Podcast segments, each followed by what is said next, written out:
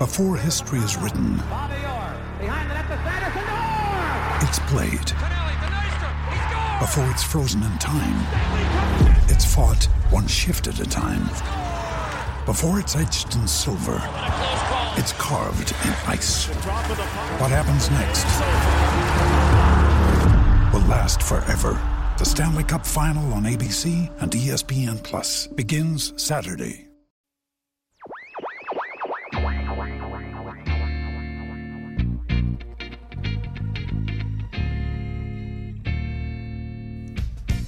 What is happening, everybody? This is Bob Wankel along with Anthony Sanfilippo. We have a fresh episode of Crossed Up for everybody out there. Fresh off of a three-game sweep at home, the hands of the lowly Miami Marlins. The Marlins out-hit the Phillies today by a sixteen to four margin. It's the first time the Phillies have been swept at Citizens Bank Park by the Fish. Since two thousand nine, Phillies have lost nine out of ten. They are six and sixteen in their last twenty-two, six and fourteen this month, the worst record in the National League. And only the Orioles and Tigers, who are trying to lose on purpose, or have been worse than the Phillies in the month of June. They have lost now ten games in the standings dating back to May twenty-ninth. And this has been an unmitigated disaster. Anthony, what the hell is going on? Can this team salvage this, or are we just... No. Is it over? Is it yeah. over yes. on June twenty-third? Yes. It's over. It is. No division, no wild card, well, the nothing. Divi- the division is absolutely one hundred percent out of reach. I'm telling you. A six-and-a-half game deficit on June twenty-third. We're done. But, be, so... It, mathematically, no. Obviously, you know, I'm I'm the guy who always sits there and says, well, there's a lot of season left. Six and a half games, that's not a lot. But the fact is, is that you are seeing two teams trending in complete opposite directions. And to turn it around, to j- just to the kind of baseball that this team would have to play for the remainder of the season, assuming Atlanta's a five hundred team for the rest of the season, is something that they have not really been able to do this year. So they're not catching the Braves. They're just not. It's just not going to happen. Um, th- they're, the wild card is, I guess, still in play because the rest of the National League is not that great. There's a lot of mediocrity in, in the National League. So, I mean, I guess it's still in play. But I, I Bob, I'm just dis- I'm so dis- distraught over the fact that this team can't figure out how to how to fix itself.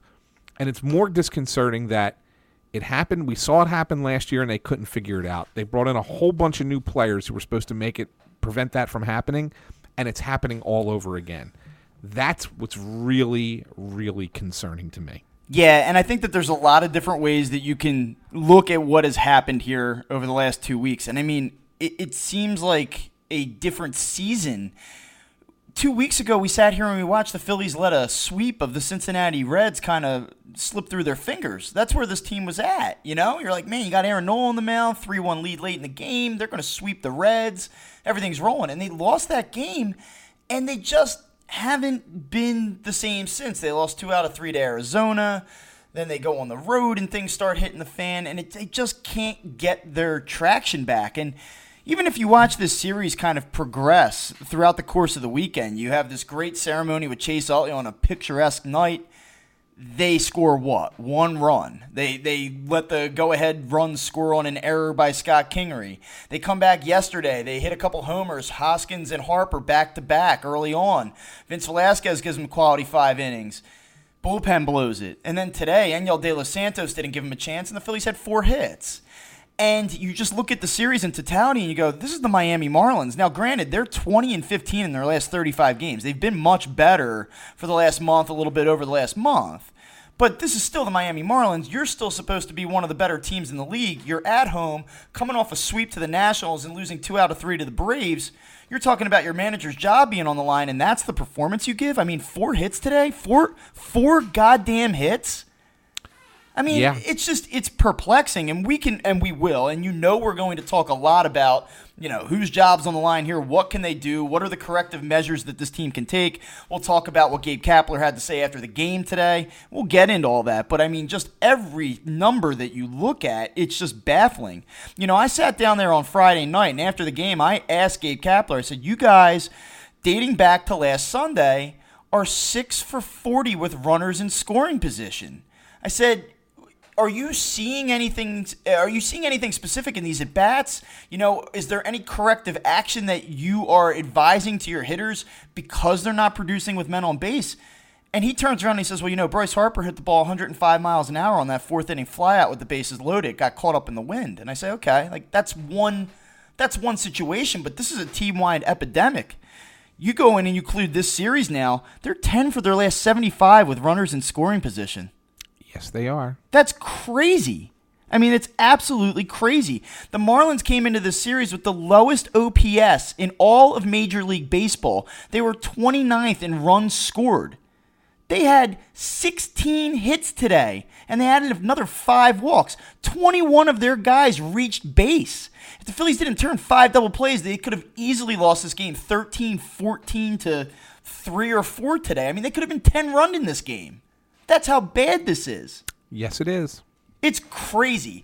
And it's almost baffling to me that a team that played up to what, eleven, what are they, eleven or twelve games over five hundred? Was that the high water mark? Mm-hmm. I mean, how does a team go from being pretty solid, certainly one that we understood had deficiencies, to being this god awful? It's just crazy. You, you, you are what you are. Uh, and th- are they average? Are they a five hundred team? Well, I mean, there's there's a lot of underperformance. We know this, and you can go throughout the lineup, and you're going to find everybody underperforming. Okay, uh, with the exception of Kingery, um, and I guess Hoskins. And he can't play third base, by yeah, the way. I don't know if he's got the yips now or what, but he can't yeah. make a, a throw from third base. Yeah, no, it's it's, it's bad. It's crazy. Uh, That's going to be the word I use. I think I've already used the word crazy six minutes into this thing, but it's. It's, it's unbelievable. It's really unbelievable. It is. Um, and then I guess Hoskins has been just, you know, okay. But again, who else? Who else in this lineup is, is doing anything? So, yeah, there's a lot of underperformance. But it really has to – I'm telling you, Bob, I, you know, we I've been I said it last week, and, and I'm going to say it again now. There really needs to be some – there somebody needs to come out and, and address – what the hell's happening with this team from upstairs. Something, somebody, Matt Klentak needs to face the music.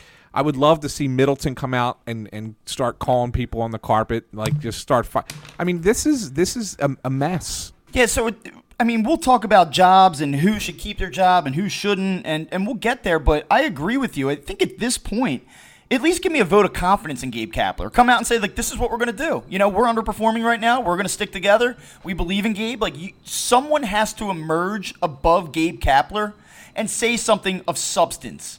Yeah. Like, where is John Middleton? Where is Matt Klentak? Where's Andy McPhail? I don't even understand what Andy McPhail does. Is he is he just a guy that, that is on the payroll, or that you put him on the top scroll of your letterhead to make your team look more polished? You know, that like we have this well-established man on staff. Like, what is Andy McPhail's function?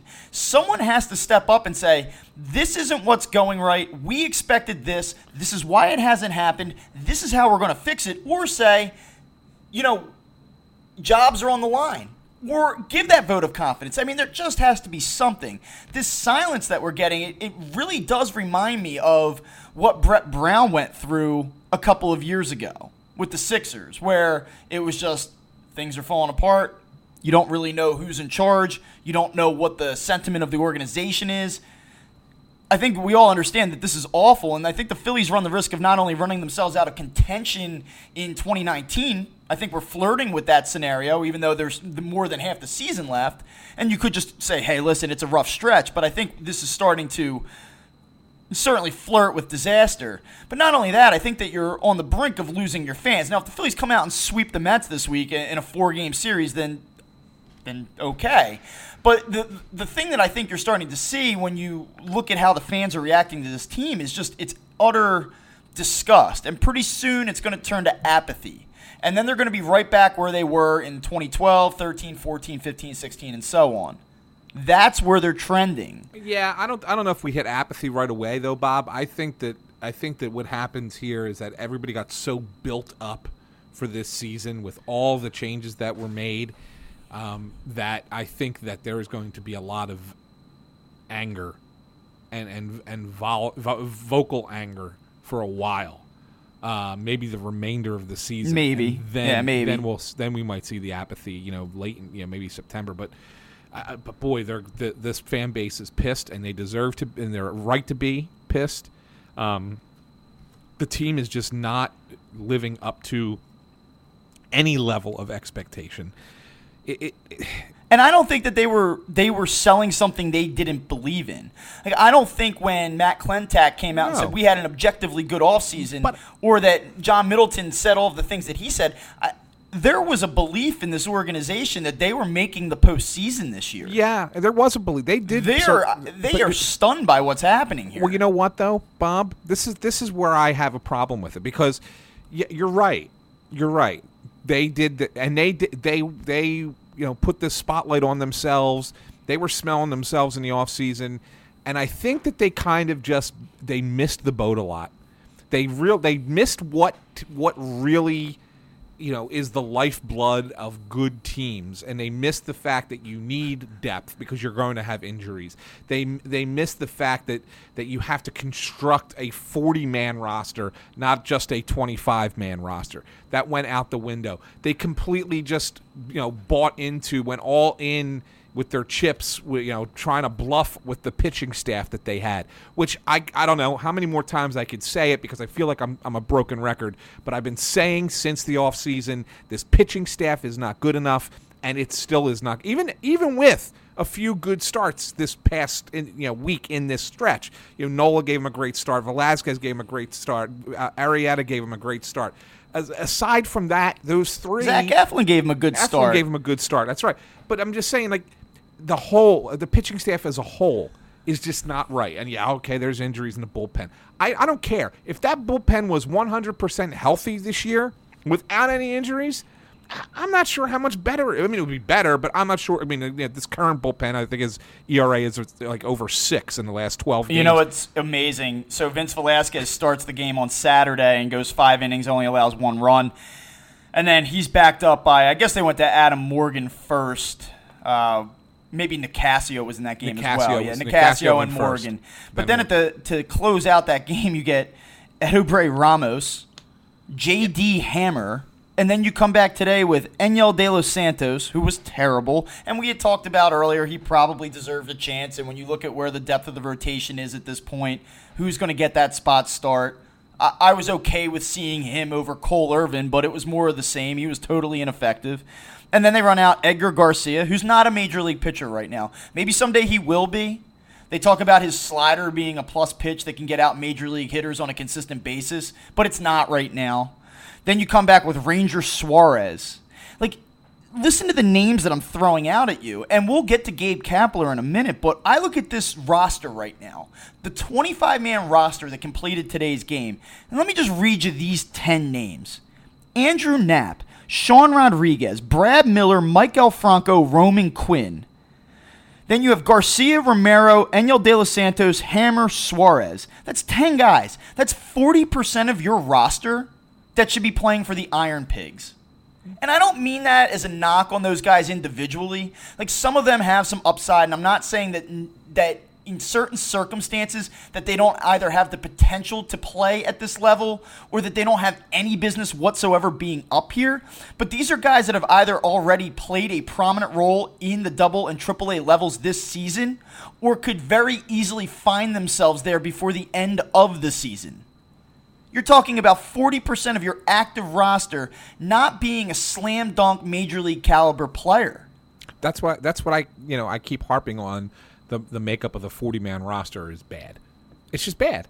And and that falls on the general manager. That doesn't fall on the manager. That doesn't fall on the players. It falls on the general manager, okay? You didn't put a right the right roster together. You went out and made some nice moves, you know, even though those guys are underperforming right now. And I know you're frustrated with J T. Realmuto right yeah, now. I'll get there. We'll get to him. And I know Segura is not hitting with the way he's supposed to hit, and Harper's been uh, underwhelming. I get it, right? Um, but you went, but you got to give him credit for going and getting those moves to make the lineup better. But he kind of just stopped there. It was like, oh, okay, we're going to be fine now. But you're not. You're not. And look, not every team's got a forty-man roster that you could just pluck a guy off there and come up and they do great. But you look around, and the teams that are good, they always seem to have a couple of minor league players or or, or even veterans who are uh, on the forty-man roster in the minor league that they select their contracts and bring them up. Like that can fill in and plug in and, and do a good enough job to keep the keep the ship right. afloat. Like a guy like, such as Sean Rodriguez, like that type of player, but but one that performs. Yeah, you know. Yeah. Whereas you get these just god awful at bats, and I just it's it's disheartening. It really is. But and that's where I keep going back to Gabe Kapler, and I guess now we can transition ourselves to the Kapler conversation.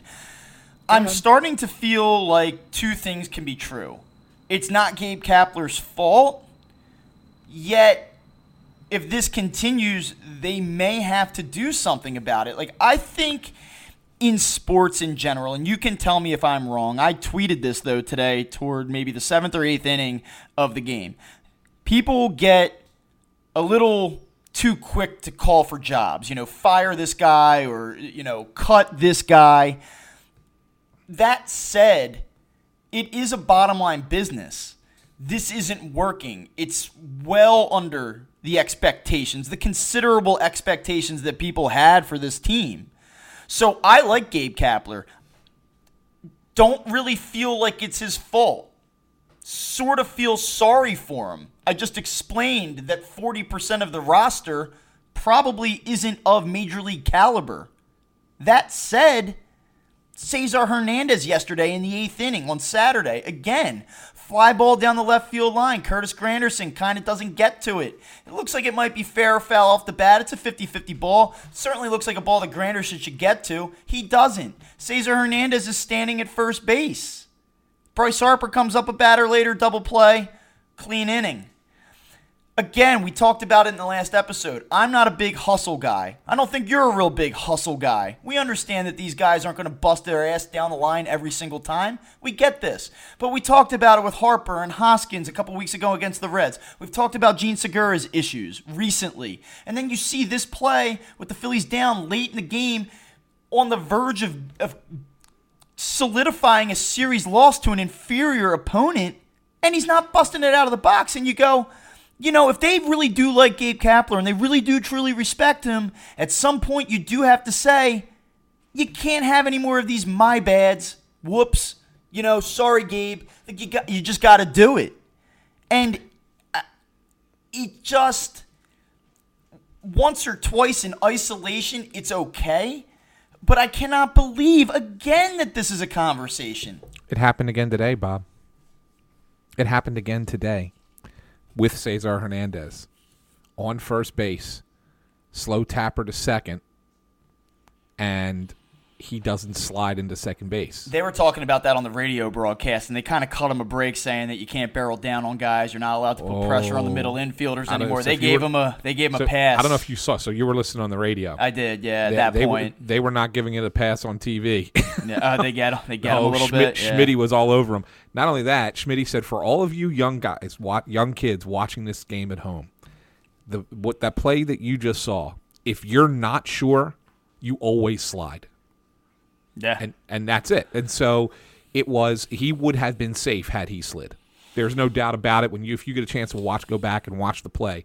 He absolutely one hundred percent, because it was a close play with him not sliding. And so if he would have slid, he would have been in. But there again, now is that I wouldn't say that was lack of hustle, but he did he did slow he didn't think the play was coming to second. So he kind of pulled up and just kind of was like stopping at the bag as opposed to sliding into the bag to try and guarantee that he was going to be safe.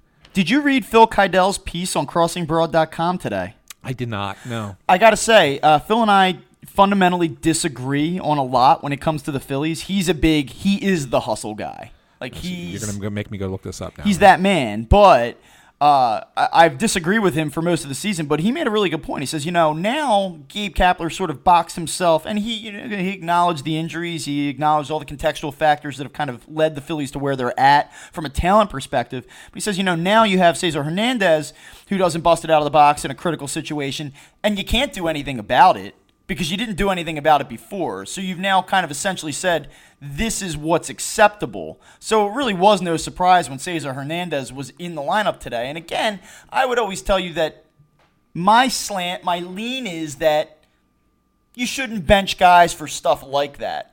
But you do wonder now, is this an epidemic? Is this something that, or is it just something that really isn't happening any more frequently than it did the first two and a half months of the season? It's just that we're so laser focused on it now. Every little misstep is kind of getting blown up. And maybe that's no. part of it. I mean, if the Phillies scored nine runs today, I don't think that we'd be bitching about this. If if the Phillies had won four of their last six games and took business uh, care of business in Washington and Atlanta, and they, they rolled at home this weekend, would we really care so much if well, they weren't busting it down the line? But well, when you compound it with this hideous brand of baseball, it's exacerbated. Well, this is what you're saying, right? So so the fact is is that you're you're right. You, most people will gloss over something that is a uh, an indiscretion like that. Uh, if you're putting up a lot of runs, if you're winning games, whatever, it, it kind of gets you know lost in the shuffle a little bit. And of course, when things are going bad, it's going to be magnified. There's no doubt about it. But the fact of the matter is, is that people like you and I who are sitting there watching these games and looking for these things, we're going we're going to see it, right? So we're going to notice it, w- whether it's uh, good or bad. You know, the outcome of the game, um, and and we're going to talk about it if it's warranted. So you're right. So if, if this kind of, if Cesar Hernandez doesn't bust it out of the box and only stops at first, but the Phillies win the game nine to two, it's not even going to come up in the conversation of this of this podcast. We might say something, hey, did you notice Cesar didn't run hard? Okay, yeah, big deal. But, you know, at the same time, it's not going to be discussed. But when the team is losing game after game after game after game, you're trying to find reasons as to why this is happening, and you see that this continues to fester, that this is a problem within the organization, you have to understand and say, okay, th- this clubhouse has got has got a problem right now. And what that problem is, is not being addressed by the man in charge of the team. And this is what I said on this podcast last week, Bob, and I'll say it again one more time just in case people missed it last week, is that it's my complaint about the manager. I, I can nitpick about his lineups. I can nitpick about how he uses the bullpen. I can nitpick about who pinch hits when, all that stuff. And, and while I can make a valid argument, that's fine in and of itself. It, it that's not costing you games, but what's costing you games is an inability to control your your clubhouse, an inability to have the leadership skills required to to send a message and get these guys playing for you. They don't play for Gabe Kapler. They don't. It's it's that's why when you said to me at the start of this podcast, is it over? And I said yes. It's because that's what I see. This team does not play for their manager. And if that's the reason why a change is needed there, then I'm okay with it. I, I wouldn't make a change because you sit there and say, oh, oh, he doesn't use the bullpen right, or he doesn't make the lineup right. I, okay, I, I may agree with you that he may doesn't do that, but th- th- to me that's not a fireable offense. But not being able, and twice now, I've seen it in two different seasons with the same manager and a different collective of players, some of them the same, but a different collective, and it hasn't been rectified in either instance. To me, that's that says this isn't going to work. Now, whether it's now, the end of the season, next year, two years from now, I'm just going to sit here and tell you today, on June twenty-third, twenty nineteen, it's not going to work with him in the dugout, plain and simple. So I struggle with it because now I'll go back to the numbers. And you say that they don't play for him. And you can cite these examples. We talked about them. And I'll say, okay, like I'm starting to buy into that. You know that I've been more resistant to to that take in the past. But it's really hard for me to sit here after losing nine out of ten and watching this team just play this listless brand of baseball over the last two weeks to sit here and say, yeah, you know, I think they got Gabe's back. Like, when I'm down in that clubhouse, I, I don't get the sense that there's a, a dislike or a distrust between the players and the coaching staff. If there is, it's certainly not something that you can see. It's not visible. You don't hear it in their voices. It seems like a... It's it doesn't seem as if there's a dislike for the manager. But maybe that doesn't matter. Maybe it's not about like, dislike. It's, it's just about response. It's, it's right. Exactly. You just. But said I'll it, say you, this. You just said it, Bob. That's what it is. And I'll, I'll, I'll let you finish in just a sure. second. Yeah, go ahead. Yeah, you, you could certainly like the guy, but that doesn't necessarily mean that you're playing for the guy or that the guy inspires you to play at another level. You know, I just it just could just be that that's the, you know, that he doesn't have that skill from a management perspective. Because, you know, I, I get the sense that he spends a lot of time, and this is, I'm not going to sit here and tell you that he doesn't do any work. I think that he spends a lot of time that's more isolated and insular and, you know, going through, you know, going studying his, his video and studying his numbers and trying to find, maybe meeting with his coaching staff, than he really does out there with the players. And so the players kind of say, I, you know, I remember when I uh, did the interview with Phil Gosselin of all people back at the, you know, a couple months ago, and he said, and he said the same thing that a couple of other players have said publicly as well. Gabe just lets us be ourselves. Well, when he, when you hear that, that's, I mean, the players think that that's a great thing. He lets us be ourselves. Cool. But does that mean that he leaves us alone? See, I can interpret it that way. And I can sit there and say, yeah, I can see that. I can see that he lets you just, it doesn't really, there's not a lot of engagement going on. You know, maybe you're text messaging. Somebody talked about the t- how he texts the lineups to guys, right? Whatever. But that's not engaging with someone. Like, you need to talk to someone. You're, you've coached, right? Could you imagine if you coached your team and you didn't really talk to the players? You know, and you just maybe you just message them every once in a while. No, I mean, I think that right? obviously the levels are different, certainly, but, but I do still, think that you need to make a fundamental connection correct. in order to build the rapport and trust with right. your players. Yeah. And then so when that, you when you get on their ass, they, they say, I, I know, I got you. Like, yeah. I'm, I'm not going to, I won't let it happen again. Or, you know, I, I know you believe in me, so I'm going to let you kind of chew me out a little bit. Right. You know, there's that, that level of trust built in. But I'll, I will say this, and, and there are a couple different ways I want to go with the Kapler conversation, okay? So, you know, we talk about, are they playing for him? To what extent is it his fault? Does he not have the ability to inspire or to, to bring them out of this slump? Okay, fair question. The point you've made makes total sense. I'm not even really going to argue that, but I will go a couple different ways with this. And again, you are the more experienced guy, and I don't mean to sit here and, and be on this podcast and be like, well, I'm down in the Phillies locker room twice a week, so I really know what I'm talking about.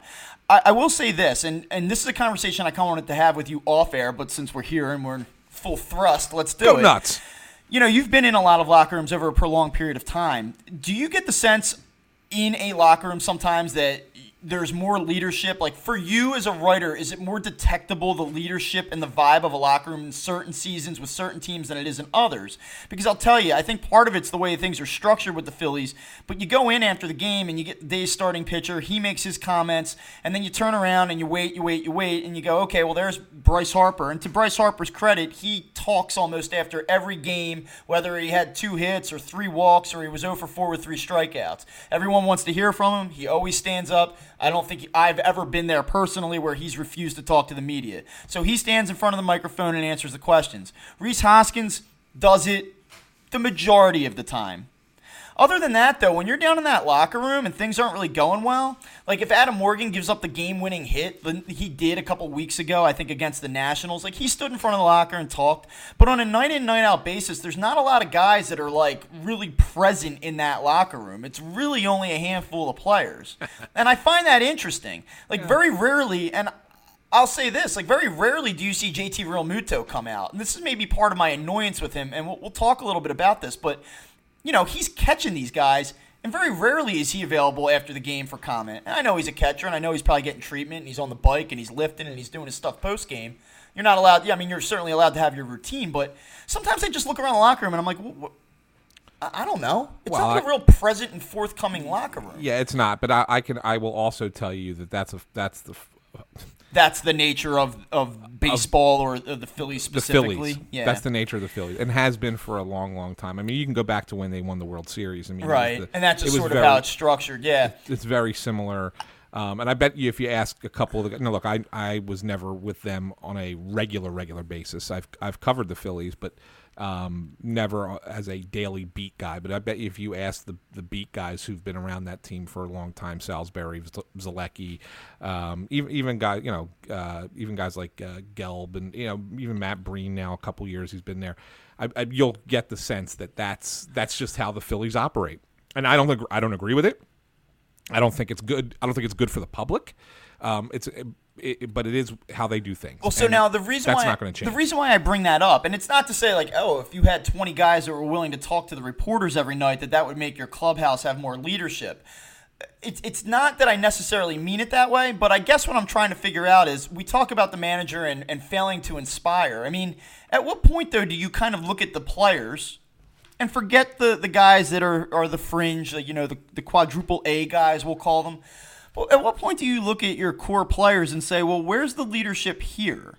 You know, yeah, I guess it would be great yeah. if your manager was a uh, was a total inspiration and that you, you made, you know, or he made you feel like, God damn it, boys, today's the day we're going to turn it around. Let's go get them. But at what point do you say, like, okay, I've got to bear down. I'm a professional here. I got to get the job done you're, because you're that's not, not happening either. So you're not you're not wrong, but uh, the, the the honest answer to that is you can't change the players. You can change the manager. Well, you can change players. You just can't change all twenty-five yeah. at once. You can change one guy who's the manager, and that's often why managers and coaches in any sport really, you know, get the axe first before the blow up happens. Right. You don't usually see a manager survive a team being blown up. Right. It's usually the manager or coach goes first. And then if things don't suddenly change, then the roster changes. So I mean, that's that's just the nature of the beast, I think, of sports, right? So I mean, you you know, I, I made a reference to it uh, with Russ talking in hockey, and I don't want to go onto a hockey tangent here, but um, you know, Craig Berube was fired as the head coach of the Flyers, and after a couple of seasons, and I thought, well, gee, he got a raw deal because I thought he was a better coach than that. Well, then the guy went out and won the Stanley Cup this year. So, I mean, it's very conceivable, Bob, that, you know, maybe Gabe Kapler is not right for this team. I mean, look, you can go back and look at Terry Francona. Yeah, as I, a know, manager, right? I know. He's I had said dis- this to somebody the other day. I don't know. If, have I said this on the show yet? I mean, I, I he was a disaster here as a coach, then went to Boston and won two World Series. Absolutely, and he's been very good in Cleveland yeah. as well. Yeah. It, it could be two separate issues. I mean, or, or two things that are true. Gabe Kapler may be a fine manager. It just may not work here. Right. And it, it certainly feels like we may be trending that way. I go back to this, and I actually think, and one thing that I'll give Gabe some credit for, especially the first half of last season, was that I don't think that the two thousand eighteen Phillies were a very good team, but they found ways to win games despite their flaws. You know, and the numbers suggested that they weren't a very good offense and that they were sort of a smoke and mirrors team, but I do think that sometimes when the manager, or, you know, a team outperforms its talent, you have to kind of give a, a nod to the manager in that situation. And, you know, certainly when the Phillies were good this year, you felt, well, this is in line with the terms, or this is in line with the talent that they have. But now I go back and I look at the numbers since June first offensively, and they're twenty-first in slugging percentage, they're twenty-fourth in O P S, they're twenty-eighth in batting average as a team at two thirty, and they're twentieth in homers. So these numbers are all either at the, the bottom of, of the league rankings or in the, the lower third of the league rankings. And again, I go back to this and I say, guys just aren't squaring up the baseball. They're not having good at-bats. They're not driving the ball. They're not hitting with runners in scoring position. And does that have anything to do with the manager's message? Does that have anything to do with lineup construction? Does that have anything to do with buying into a manager's program? I mean, that's where I begin to struggle, and especially when you look at guys like J T. Realmuto, Bryce Harper, Reese Hoskins, um, players that have – Jean Segura specifically, guys that have a track record of success that are underperforming their career numbers to this extent almost all together at the same time. And I go, is that on the manager? Is that on the message that these guys are so far below what their production should be? How much of that is on the on the hitting coach? And we had this conversation last last week, and you know, you had said you kind of think that it, it's really not so much on the hitting coach. It just gets to a point for me where I have a hard time destroying the manager when I see the, the deficiencies in talent, when I see the underperforming across the board offensively. Like, it's not football. It's not like a guard that didn't finish a block because he says, screw it, I don't need to. It's not uh, the, the running back that goes out of bounds after an eight-yard run where he could have put his head down and gotten eleven. Or it's not the safety that comes in and, and is willing to lower his head to make a tackle behind the line of scrimmage instead of olaying it. Like, it's not that game. Baseball's not that game. Like, you get in the batter's box, you see a slider, and you hit it. Or you get a fastball on a two oh count, and you put a good swing on it. And your, your manager yelling fire and brimstone or having emotional intelligence, I don't think should impact a player's ability, especially an established veteran's ability, to square up a friggin' baseball. And that's the thing that I struggle with. And I coach, by the way, you know? And and, and I, I just don't, I don't know. It's like, to me, baseball's not that game. And so I have a hard time with this, and I feel like it gets a little bit overblown. Uh, okay, well then I'll, I'll, I'll, here, let me try and play a little bit of devil's advocate for you then, Bob. Saturday night's game, or Saturday afternoon's game, Gabe gets tossed. Do you think that He he let it get to that point to try and fire up his team? I don't know, but it was a horrendous call. Well, it was a terrible call. Gabe was one hundred percent correct. Kingery got hit on the hand, didn't swing the bat, should have been a hit by pitch. They said he swung. It was bad. It was a terrible, terrible call. Um, that said, he's had a lot of bad calls in the past and never gotten to the point where he was telling each umpire, and if you go back and watch the replay, he said, you suck, you he suck, sucks, yeah. that sucks. He's, he pointed them all out, and then he kicked dirt on the guy. Mm-hmm. Okay? So he had a meltdown on the field. Do, do you think it was, my team needs this right now? This is something my team could use. This is a little kick in the pants that they need. They have their heads up their ass a little bit. This is this will kind of, you know, wake them up. I think there's an element of that. Yeah, sure, he's pissed off that they got the call wrong. Right, but the team's struggling. They're losing a bunch of games. Uh, you know what? Let me get myself thrown out of this game and, and see if that wakes them up. I think that's part of it. I think that as a human being, you are having a reasonable amount of success. Right, okay. And then that success stops. Am I right. am I walking right into your trap here? No, it's it's not a trap. It's not a trap. Because so, I, I almost look at it more as, was he really trying to fire up the team, or is he just totally exasperated and frustrated and knows that people are calling for his job and he's sick of it, and so he just snapped? I think it's a little bit of both. I, I think it's both, to be honest with you. But I think it, I, I'm not sitting there sitting there saying that he planned in advance to get himself thrown out of a game. You know, for losing in the sixth today. Yeah, yeah, right?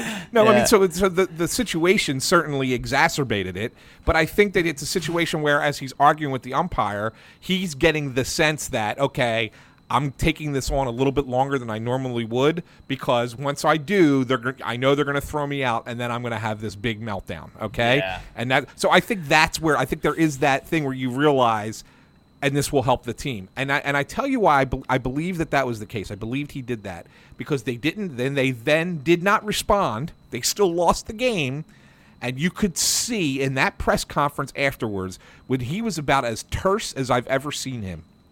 Okay, he's given non-answers before, and he's given flowery bullshit answers before, but that was as terse as he's ever been with the media and with the answers. And it was almost like, I I did that, and I got nothing back from these, these guys. And that bothered Gabe a lot. Yeah, like that was his trump card. That was the trick up the sleeve. Like, now yeah. I'm going to, okay, it's time to un- unleash this tactic, and, and then it didn't work. I mean, right. I, I don't know. It, it's there's not a singular issue with this team, and that's the problem. It's not hustle. It's not the bullpen. It's not the rotation. It's not the underperforming offense. It's not the tactical decisions. It's all of it yeah. at the same and, – and not even at the same time. It, it takes turns, right? Like Saturday was the bullpen's day to let everybody down. Uh, Sunday was the starter, and yeah, I think combined with the offense again. Friday night, Aaron Nola was as good as Aaron Nola could possibly be in that game. No offense. Over the week against the, the, the Nationals, the bullpen let them down. No offense. It just, it was just, it's one thing after another right now, and it's going to happen. Everyone understands there's going to be losing streaks, but this thing is spiraling so far out of control. The problem is, in past podcasts, like when we spoke last, it was this is a rough stretch and the Phillies are going to make things really difficult for themselves. But even then, it wasn't like they're running themselves out of contention because, hey, it's only June, but we're starting to now approach that point where if the Phillies have any designs of playing postseason baseball or having a meaningful September slate of games, they've got to fix this now. Like, they don't have another week or two weeks to screw around or to kind of just say, eh, okay, like we won one out of three here, two out of three here. They have to get hot again, and they have to get hot again right now. And forget acquisitions, forget the trade deadline or trying to make moves to patch up all of the different holes on this team. If they're going to continue to go down this road and we get to like the third week of July and the Phillies are three or four games under five hundred, the last thing in the world I want to see is any deadline deal that involves meaning, uh, moving meaningful minor league pieces. Like Alec Bohm, like I don't he take his name off the board now. Because especially that since your, you don't have a third baseman. He's your starting third baseman in twenty twenty. He may be your starting third baseman this September at this rate. So I, I just don't think at this point that they would be best served by trying to patch these holes. Like I asked people to fire out questions, and we'll get to them in a little bit, but a lot of those questions were centered around like, well, who would you bring in or what would you do? Right now, nothing. I would continue to let the ship kind of roll as it is and see if they can self-correct a little bit, because if they can't, there's no sense. No, you're right. And I and I have a feeling that that's kind of where they are. And it's where Bob. They should be. Smart management would say, like, this thing, ha- they need to show us. Yeah. I mean, you can't but, you can't that, go out now. And, I mean, the, the thing is, if you're making trades on June twenty-third, June twenty-fourth, you're paying a premium for them too. Yeah. You know, this is the, this is the seller's market at this point. So. Yeah, but- That said, they need to take ownership of what they are ab- upstairs. And uh, you know, we we talked about Gabe now two episodes in a row, and you know, yeah, we're on uh, you know different sides of that argument, and that's fine. That's all well and good, but it really has to go upstairs. Klentak and McPhail, and uh, even uh, well, yeah, they they all do. They they all need to be. Uh, called on the carpet here, because they've they've have they have failed their own team. They have failed their own team in the structuring of this team. They failed it, and they need to come out and, and talk about it, and they need to say something, because I I, I want I want to hear from Middleton. You know, he's a, he's a lot of talk when, when it's like, oh, I'm going to spend stupid money and bring in all these players and we're going to be great great again. That's great. That's wonderful. But what now now talk about it when your team's wallowing in mediocrity. Now, now come out. Where are you? Where are you now, John? I mean, that's that, that's really what I want to. And it's not. I'm not saying that he, that he is he's at fault for the way the team is structured, but he's the guy who put the expectation where it was. He's the guy who put it out there that you know I'm not. I want to win, and here's what we're going to do to win. We're going to spend all my money to win. And so when you're the owner and you're saying that, you need to now when things are bad, you need to come out and say something.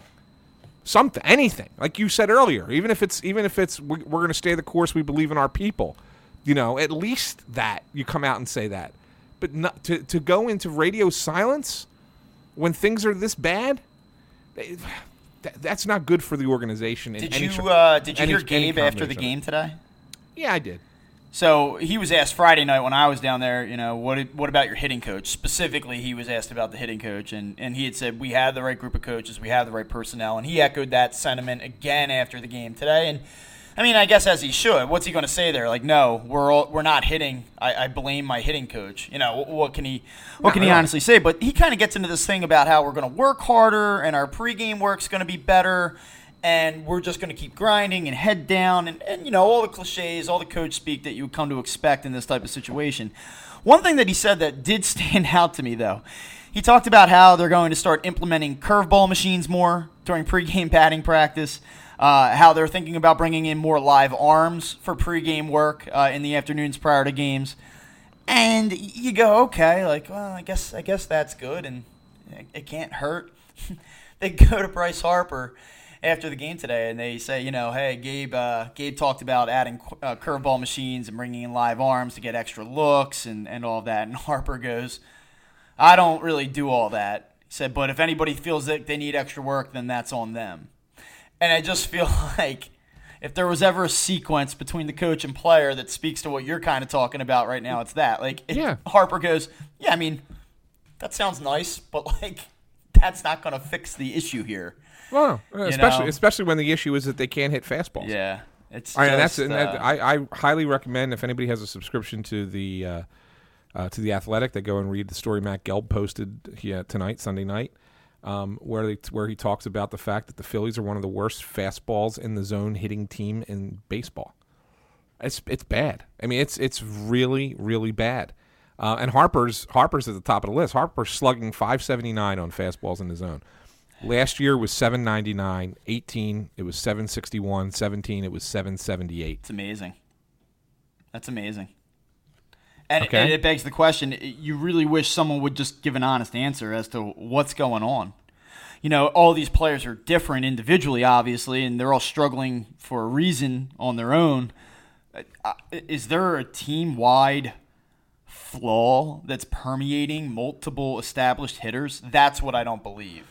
That's yeah. where I, I just I can't figure this out. And I think that that's what miffs so many people. It's one thing when Jorge Alfaro and Nick Williams and Aaron Altair and a rookie Scott Kingery aren't getting it done. It's a different thing when you're talking about J T. Realmuto, who's zero for his last eighteen and, and hitting a shade above two thirty since June first. It's Jean Segura who's thirty, forty points below his his batting average over the last three or four years. You know, it just you just go all around. The numbers you just read about Harper, and you go, what the what the hell is going on? Especially at a time where Major League Baseball power numbers are up everywhere. Balls are yeah. flying around. The teams are slugging. Home not runs, here. But not here. Not here with a bunch of players that you would expect to do it. They've and, they've allowed thirty-eight more home runs than they've hit this season. Yeah, it's, the Phillies. It's I mean, it's just uh, maybe that's not all that surprising. I mean, you look at the pitching staff, but we had talked about the, the staff depth, how they had four or five guys that kind of profiled as number five starters, but that hasn't really panned out either. It's just you, you could just go.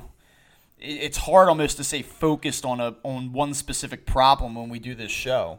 Yeah. You know, we start talking about one thing, and I immediately want to say, and another thing. You yeah, know? Exactly, like, exactly. We're not even getting to all of the issues here. I mean, no. we could we could talk more about this. We could talk about Edubray Ramos and why this team seems to be in love with this guy, you know, up until today when they sent him out for uh, Enyel De Los Santos to make an appearance. I'm sure he'll be back sometime soon, though. I mean, they've gone to him in some high-leverage spots lately, and he hasn't paid off. And it's just, like, it, it just, it's crazy. And how about Pat Neshek the other night, too? Yeah. Going back on the injured list. I yep. mean. It's crazy. All it's right, crazy. let's uh, let's see here. We are, uh, what, we're forty-five minutes into the show. Let's get to some questions. Are you ready for this? Yeah. All right, let's do it here. So, uh, hmm. There were some uh, there were some decent ones here. Let's start with uh, Dan. We got Harrison's dad, at Harrison's dad. And he says, if the trade deadline was the end of June instead of the end of July, would you guys be buyers versus sellers? Uh, we actually just touched on this a little bit. I would wholeheartedly be a seller, or at the very least stand pat. Yeah, I would probably stand pat. I don't I don't I wouldn't I don't know if I would sell. I mean, what are you selling? I mean, they, they don't have anything to sell. Like, what are you selling? You know, Jay you want to get creative? You want to get real weird? Uh, you yeah, maybe Jay Bruce to a team that could use that left-handed bat off the bench. Yeah. Uh, you want to get crazy, like really crazy? This would take some balls. I know you gave up a lot for him, but if you got some kind of like insane package for the catcher, uh. I don't know if I can do that yet. I yeah, I know. I this is more of like a July twenty-third conversation when yeah, they're ten games I, under five hundred. But I don't uh, think I can. I don't think I can do that yet. Yeah, just saying, yeah. just something to think about. Put that in your brain. Yeah, and marinate no, I, on that for the next four weeks. Yeah, but I'll tell you what. If they're in the same, if if they're in this same spot on July thirty-first, I, I'm not. I'm probably standing pat then too because I just don't see it. I have to say, I don't know. Would you call yourself a Phillies fan? Or would you call yourself a uh, member of the media that, no, that prefers I, the Phillies and I, takes an I, objective look at them? I ab- I abandoned the journalistic end of things in it, you know more than a decade ago. I was given the opportunity to cover this team. Mm-hmm. Um, and I decided not to because it was the one sport that I really kind of enjoyed being a fan of the sport and, you know, you know taking my kids down to the games and stuff like that. It doesn't mean I can't have an opinion and talk about it, but at the same time, I like I didn't want to be that member of the media for baseball. Um, it has calmed me down considerably. You know, when you are there yeah, yeah. and yeah, you absolutely. have to be around it, it yeah. it does change the way you think about things. Yeah, you know, that, that, that doesn't necessarily mean. So that's the one thing that I never, um, I, and I agree with you that with that. But the one thing that I never did was I never let the fact that oh well I got to be here all the time, and so I I better be t- I better temper my opinion, right? Because I never would do that. And I know that there are guys right. who who have done that. And I used to get I got into an argument once with a coworker um, who was covering the Phillies, and I wrote it, and I was a columnist at the time, and I wrote a column. You know, a negative column about the Phillies, the way they were playing, but I didn't go down to the game the next day, and like he had a meltdown that I wasn't there. If you write a negative column, like you wrote it. Now to... I got to go stand down there, well, type of thing. I, yeah, yeah, but you know what? You, you know what? That's you're not me, so you don't have to take you don't have to take what I you know take abuse for something that I wrote. And if I'm not down there at the next very next day, oh, oh well. I mean, my job was to write a column, so that's what I did. Now, I eventually got down there, and if people had questions and wanted to talk about it, I always was open to talk about it. But, the, you know, that's the thing. Like, I would – it's never the the thought that, oh, you can't – you got to be careful because people are going to get upset. I don't. It's not my job to worry about who gets upset and who doesn't get upset. I, I hear you. The, the reason I say it is because, you know, you're down there, you're a professional, you're trying to right. – you're keeping that certain level of professionalism. But I will tell you this.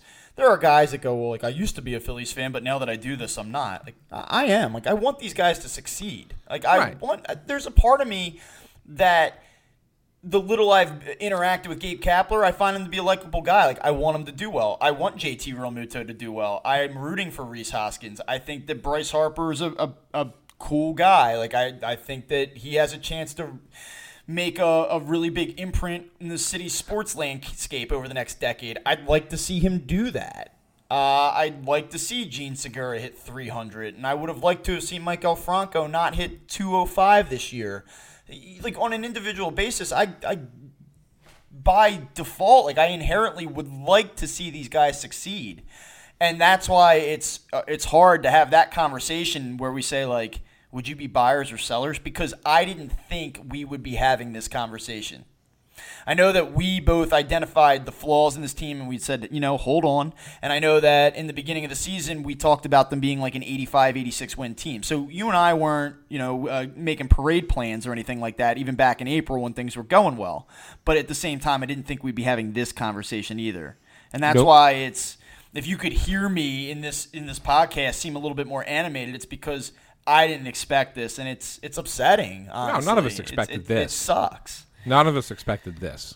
It it does. It does suck. Yeah, this is too much. Um. All right, next question. We got uh, Cousin Mosebro, all right, Carne B, or Carneb. I don't I don't know how he would pronounce his uh, Twitter handle, this guy, but uh, do they turn it around, or is this the season we're watching now?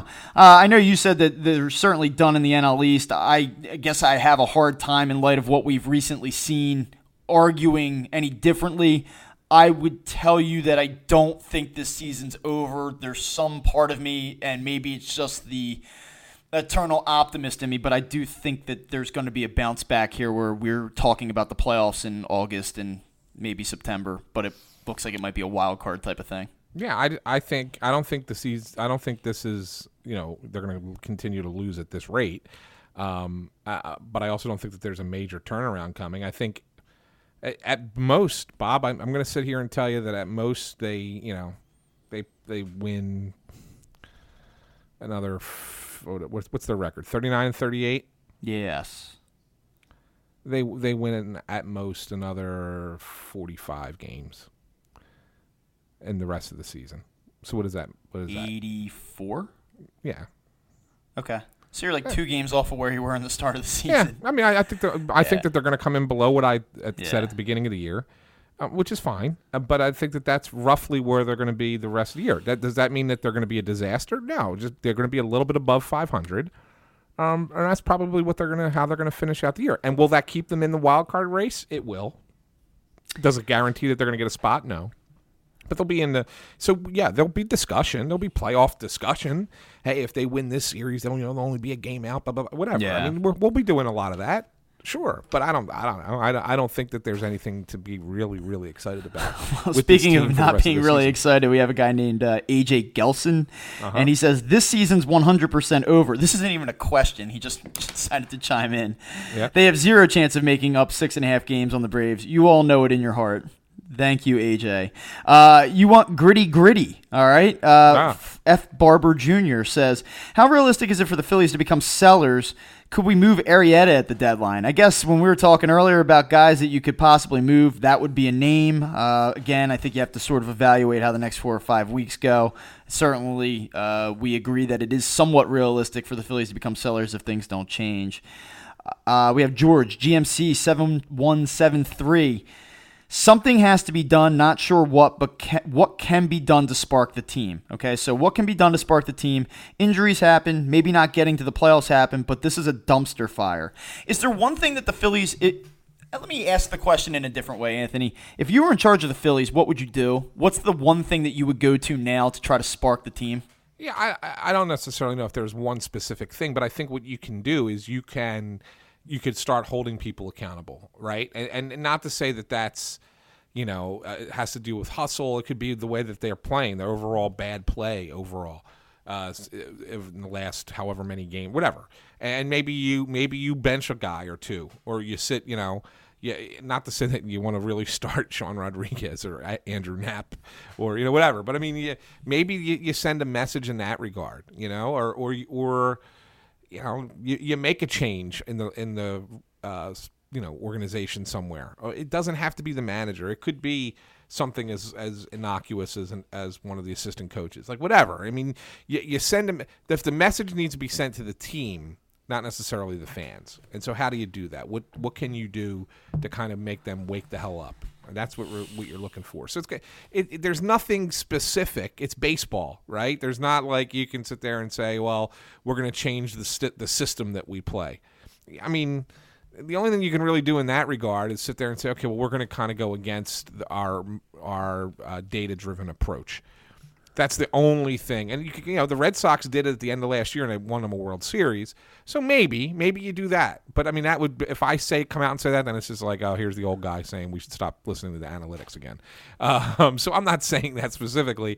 I'm just saying that you know there are things you can do that aren't going to really you know be seen by the public and, and and try and get the team to go in the right direction, or you can go you know you can go scorched earth and fire people. You all right, well, so actually off of that, so uh, our our co-worker, we'll call him Tim Riley, who writes for the site. When he appears, it's very, very good stuff. He said, what are uh, some concrete changes that you would make? Is there one thing? I mean, you kind of, I would say, ran through the, the philosophical things that you could do. Is there one thing you would do? Say, like, this is the move I'm making, whether it be fire the hitting coach, fire the manager, um, cut a player. Mm. I I have a thing, and I'm not going to say it yet. I'm going to wait a week because I just want to make sure that it's the right thing to say. But it's about one specific player, and I just can't do it anymore. And if you look in our Slack, you'll know who it is. Okay. Um I don't know. I don't know if there's a concrete thing. Wow, that's a good question, Tim Riley. Make I mean, they're just. I think that this is the problem th- because in, in seasons when things don't go well, you'd say yes. I would make this guy the closer, or I would make this man the fifth starter, or I would absolutely acquire this pitcher on the trade market. Like that is. It's just there is no concrete thing you can do right now. Yeah. Um, Unless it's fire the manager. Yeah, I mean that, that's so concrete. I mean, or make or make a trade for an upgrade somewhere. I mean, that's the only like concrete stuff you can. You can I almost really think that do. The trade would have to not only help in terms of talent, but it would almost have to be one of those jolt type of trades where like, yo, we got player X. This is going to bring a new dimension to the clubhouse. Like, I think you almost need a trade like that. Yeah, which I don't know exists. Well, I mean, you know, I'll I'll tell you one you can do that would improve the team, but would have a that would have an impact in that locker room. What if you trade, for, you know, whatever, and you don't have to spend a lot because we're just talking about a backup catcher. But what if you, what if you went and got a new backup catcher somewhere, and you just dumped Andrew Knapp completely? Don't even send him back to the minors. You just outright release. Did you look at Slack? No, I did not. Okay, well, is that what's it? Is that what it is? Uh-huh. Is that was I? Did I get it right? Uh-huh. Um, so I mean, the, the thought process there is is that. He's a, such a well-liked person in that clubhouse that if you do that, if you send out a guy that is, you know, across the board liked by so many people, then that maybe maybe that makes the, you know, get and, and this sort of out. Draws back to what I was saying earlier in the show. Like, you don't want people to lose their jobs. You're not, but at right. the same time, I mean, you just look at his numbers. His at bats are just. I mean, they're non-competitive at bats.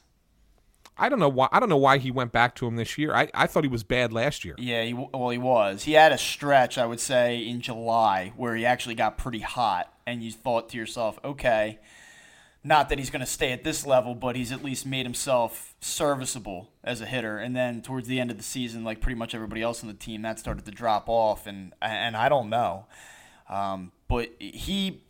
He plays, you know, I mean, as, as, as much as J T. Realmuto is this Iron Man and, you know, he, he doesn't come out of the lineup like a lot of other catchers do,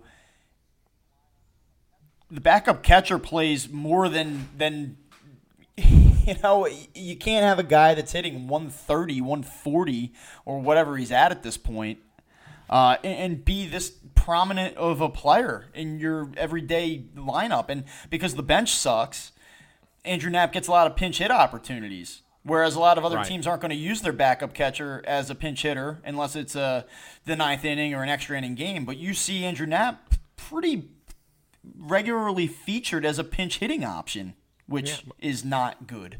No. It's you not. know, and again, situation, do I want him to do well? Yes. Would I like Andrew Knapp to be a two seventy backup catcher? Absolutely. But it, it hasn't happened, and it, and it hasn't been good now for multiple seasons. So, yeah, I mean, it's something I think that that's an area that they, they would have to look at at this point. Yeah, and I think that that could be something that shakes up the lock, that clubhouse. All right, let's do uh, let's do one more. Go ahead. This is a good question, uh, Matt Walsh. I'm not gonna like we. I don't want to get into this conversation tonight, but why does this organization feel so far behind many other organizations in terms of player development? Lack of depth, in my opinion, is a bigger problem than the manager. I agree with that. You agree with that too, I yep. think. Yep. All right, let's do this one because it mixes in your uh, other area of expertise. This is from Matt W. Lebo. Okay. Uh, chances this mirrors the Flyers shakeup, where the G M gets the axe because he doesn't want to fire his manager, or are we not yet at that point? Yeah, I don't think I don't think we're there yet, Matt, um, because Gabe's only been here a year and a half. You know, the Flyer situation was a little bit different because Dave Haxtell was there for, you know, four seasons, and, and it was the same thing year after year, game after game, you know, uh, for a long period of time. And the, the G M got fired for reasons other than just the coach. Um, but uh, but no, I think I think that I don't think Klentak should be fired because he won't fire Gabe. I think Klentak's got to answer a lot of other questions. And if he doesn't answer them well, and I don't necessarily mean just in an interview, I mean, you know, respond to the failure of the team and figure out a solution. And if he doesn't answer the, those problems, then I could start to have the, the thought that maybe he's not the right guy for right. that job. It's yeah, I, but that so yeah. I mean, I mean that's that's how I view it. I, I don't necessarily think it's tied into just yet, just because there's a large faction of fans who want to see the manager get fired. I, I don't think that we should then say, well, he won't. The general manager's not firing the manager, so let, let's get rid of the general manager. Not for that reason, anyway. Yeah, uh, it's, it's funny as we're talking. This guy just commented on my. My uh, tweet from earlier where I said, you know, people sometimes I think are a little quick to want to fire people and have them lose jobs. And he says, get real. Kapler has to go. The players quit on him, period. And, like, if you could create an avatar for a Phillies fan, like a profile picture for a Phillies fan that would say that, it's yeah. it's this guy. Like, it just – this is this is like my dad. You know, like that's my, my dad calls. He's like, did the Phillies win today? I said, no. And he goes, my dad's like seventy-three, by the way. And he goes, I know they didn't. He's like, you know why? Because the manager's a loser. He said, you're going to go on your podcast again this week and defend them? I'm like, uh-huh, yep, thanks for checking in, Dad. I, I have a feeling your dad likes me better than you. He might, yeah, he might. He might. uh, I said, and then I say exactly what I just tweeted back at this guy. Like, maybe they can sign Larry Boa and show him how to play the hard Philly way. You know, I don't know. I just, I'm so tired of this. This sucks. This is so friggin' miserable. Uh, all right, so that's all I got. We got the Mets coming in, and uh, if you think the Phillies are a dumpster fire, yeah, you can always too. count on the New York Mets to do you one better. Do you, did you hear this story today after the game? Go ahead. What do you got? So I'll give you the lead here from the E S P N dot com article. New York Mets manager Mickey Callaway shouted profanities at a Newsday reporter in the clubhouse Sunday, and starting pitcher Jason Vargas challenged the reporter to a fight and had to be restrained from going after him. That's what I want to see. I want to see the players start going after the reporters. That way you know yes. they care about their manager. Yes. The incident came after the Mets bullpen blew a three two lead in the eighth inning of what ended as a five three loss to the Cubs at Wrigley Field. Reporters asked repeatedly after the game about Callaway's decision to stick with reliever Seth Lugo during the eighth inning instead of going to closer Edwin Diaz. Lugo allowed a go-ahead three-run homer to Javier Baez. This is the uh, the money part. After the news conference, Callaway walked past Newsday's Tim Healy in the clubhouse. Healy told Callaway he would see you tomorrow, and Callaway responded by calling him a motherfucker. Callaway instructed members of the team's public relations staff to escort Healy from the clubhouse, telling him to get this motherfucker out of here, according to multiple re- reporters present. At that point, that's when Vargas said, uh, I'll knock you the F out. I don't know why I just censored myself after two F-bombs, but I'll, you know, I don't want to pile on here. I'll knock you the F out, bro, Vargas said to the reporter. Um, Noah Syndergaard and Carlos Gomez had to hold Vargas back. And then, of course, because that's ridiculous and the reporter really didn't do anything wrong, the Mets had to issue a statement that said, the Mets sincerely regret the incident that took place with one of our beat writers following today's game in the clubhouse. We don't condone this, et cetera, et cetera. Apparently, Mets management is going to be present ahead of the Phillies game tomorrow to kind of try to clean up this disaster. Ah, beautiful. So you have two absolute disasters of baseball teams playing one another at Citizens Bank Park for a four-game set. I like the Phillies tomorrow. I like the Phillies this week. I think the Phillies are going to get three out of four in this one. What do you think? I think they split. Okay, great. You want me to be honest? I know. I mean, I'm trying, man. I'm trying. I think, no, we'll be, I think yeah. they split with the yeah, Mets. We'll see. Maybe uh, the Mets will wake them up. We'll see. Who knows? And then they got to go down to Florida and play the Marlins again before the Braves. I mean, the revenge series against the Marlins. I could see them. I could see them taking two out of three down there. You know, and so so let's just say, I mean, uh, look, I, here's me, Mister Pessimistic, and I'm just telling you right now that I have them at four and three in their next seven. Yeah, and what if they, they, yeah, like, before they play I got the five and two this week. I got five and two going back down to Atlanta. Okay. Uh, does either one mean anything? like, I, I don't know, because I don't think they're going to beat the Braves. So uh, whether four and three or five and two, either one doesn't matter to me because I don't think I don't think that they're going to make make up any ground. I I, uh, I agree with that. I just uh, and people are probably going five and two. Like what what have I seen over the last two weeks that would even indicate five and two is possible? I just think the ebb and flow of baseball. I mean, bad baseball teams go through stretches like this and then they, they get hot for a little bit. So I just think something's got to give here. I don't I don't see the Phillies losing. I guess they lost the final game before they went on that last road trip, so they've lost four in a row at home now. Like yeah. I, this is a team that's played really well at home over the last two seasons. It's hard for me to imagine they're going to lose five, six in a row at home. The Mets stink. I'm sorry. I just feel like this is this is the time that they kind of rebound, not because I believe they're winning the World Series or that they're a great team or they're going to win one for Gabe. I just think they're they're going to kind of ebb in the other direction now.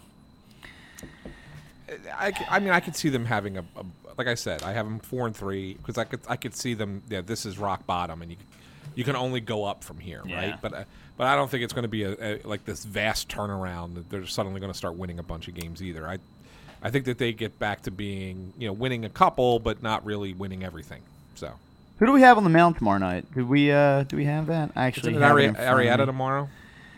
Uh, it's going to be Steven Matz. Oh, God, I hate Steven Matz. He sucks. Uh, versus Zach Eflin. Oh, Eflin's tomorrow. Yeah. Then Arrieta. And then it'll be Arrieta. And then uh, and then Pivetta and then Nola. So yeah. they got, you know. So it lines up fairly well. I mean, here's who they're facing. They're going Steven Matz, Walter Lockett, uh, Jason Vargas, and Zach Wheeler. I mean, these are favorable matchups for the Phillies. So it, it's, yeah, it's they don't, they now's don't the time. To, yeah. Yeah, it, you're not getting uh, DeGrom. You're not getting Syndergaard. Syndergaard, who I believe is hurt, right? Yeah, yeah I think he. Yeah. I think he hurt himself. Uh, so, uh, yeah. so here we are. Yeah. Wonderful. All right. Well, good stuff. You're going out to Seattle, right?